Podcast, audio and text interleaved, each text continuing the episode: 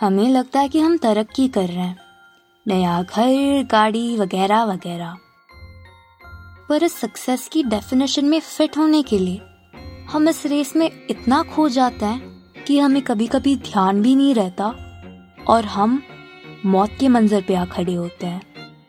चलिए सुनते हैं आज की कहानी।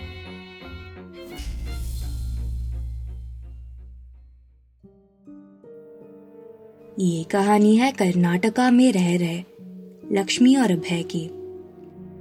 लक्ष्मी और अभय की दो सालों पहले शादी हुई थी। और फाइनली अभय ने खुद का घर और सेकेंड हैंड कार ले ही लिया था। लक्ष्मी के मायके से दो मिनट वॉकिंग डिस्टेंस पे था वो घर। पर जब से घर शिफ्ट किया था, तब से लक्ष्मी को नाइटमेयर्स आने लगे। और जो सेकेंड हैंड कार लिया था उसकी भी पूजा नहीं हो पा रही थी। वो जिस दिन कार को मंदिर ले जाने के लिए स्टार्ट करते, उस दिन गाड़ी चलती ही नहीं। एक रात लक्ष्मी और अभय कार में बैठ के डिनर करने बाहर जा रहे थे। और अचानक लक्ष्मी को बैक सीट से किसी के रोने की आवाज़ आने लगी। उसने अपने पति से ये बात बोली, पर अभय ने कहा कि उसे तो कोई आवाज़ आ ही नहीं रही है। हकीकत में, अभय को भी रोने की आवाज़ आ रही थी बैक सीट से। पर उसकी पत्नी डर ना जाए, इसलिए उसने कुछ बोला नहीं। पर after this incident Lakshmi couldn't take it any more वो अब तो उस घर में नहीं रह सकती थी। तो वो अपने सास और पति के साथ रोज रात अपने मायके आके सोने लगी। वैसे ही, वैसे भी दो मिनट का तो रास्ता था। दिन में वो अपने घर रहते और सारा काम खत्म कर वो रात को लक्ष्मी के मायके चले जाते सोने।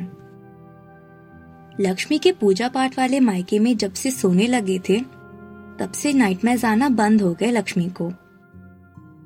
धीरे धीरे सब ठीक होने लगा और लक्ष्मी अपने परिवार के साथ फैमिली ट्रिप पे थी। वो लोग अभय की कार से ट्रैवल कर रहे थे। अभय ड्राइवर सीट पे और पैसेंजर सीट पे था लक्ष्मी की बहन का पति।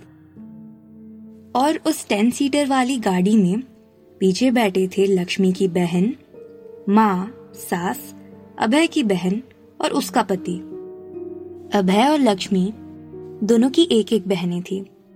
तो उस ट्रिप पे अभय, लक्ष्मी उन दोनों की माँ, उन दोनों की बहनें और दो बहनें के पति।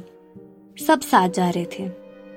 और हाँ अभय की बहन का बेटा, वो भी तो साथ था, पंद्रह साल का था वो। अभय गाड़ी चला रहा था और पैसेंजर सीट में बैठा था मनोज। मनोज लक्ष्मी की बहन का पति था। वो सब हँसी खुशी जा ही रहे थे कि सिग्नल आ गया। सिग्नल पे रुके थे जब मनोज को याद आया कि उस कार की पूजा नहीं हो पाई अभी तक। और एक मंदिर है जो बीच रस्ते में ही पड़ता है। तो क्यों ना पहले कार की पूजा करा दी जाए और फिर ये कंटिन्यू करे अपनी जर्नी पे। सबको ये आइडिया बहुत अच्छा लगा क्योंकि कार की पूजा के साथ भगवान के दर्शन भी तो हो जाएँगे। सिग्नल ग्रीन हो गया, पर गाड़ी आगे नहीं चली। सडनली उस कार में सबको सफोकेशन होने लगी। दम घुटने लगा उनका। तो सब उतर गए गाड़ी से।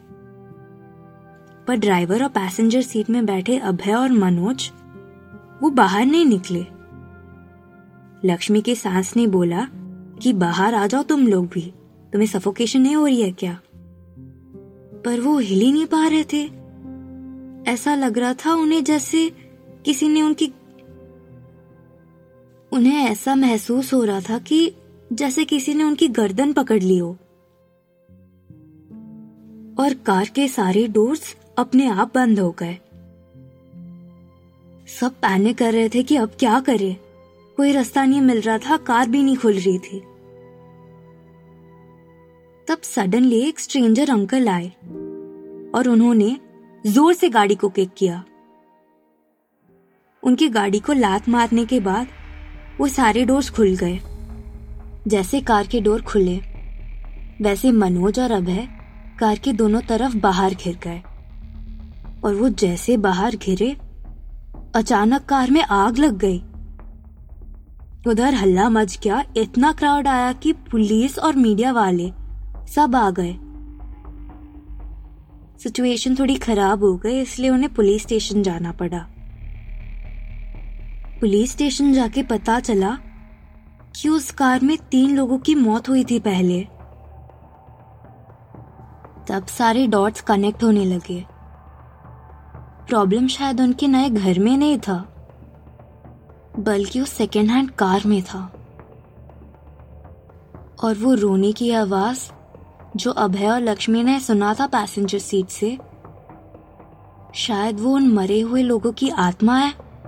क्या पता क्या था। जो भी था, कार जलने के बाद उसे छुटकारा तो मिला। अब तो हैप्पी एंडिंग राइट अब तो सब खुशी खुशी रहेंगे, ना? ये किस्सा यहाँ खत्म नहीं होता। लक्ष्मी और अभय के साथ आगे क्या होता है, जानने के लिए सुनिए पार्ट टू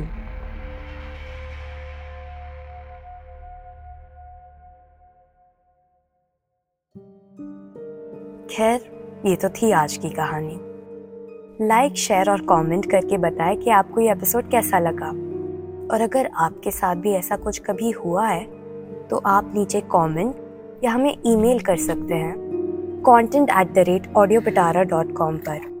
और पाइए मौका to get your story feature हमारी पॉडकास्ट में अलॉन्ग विद शाउट आउट फिर मिलते हैं अगले फ्राइडे एक नए एपिसोड के साथ। साइन इन ऑफ़ सुप्रभा सुनते रहिए supernatural stories with Suprabha available on audio Pitara and other audio streaming apps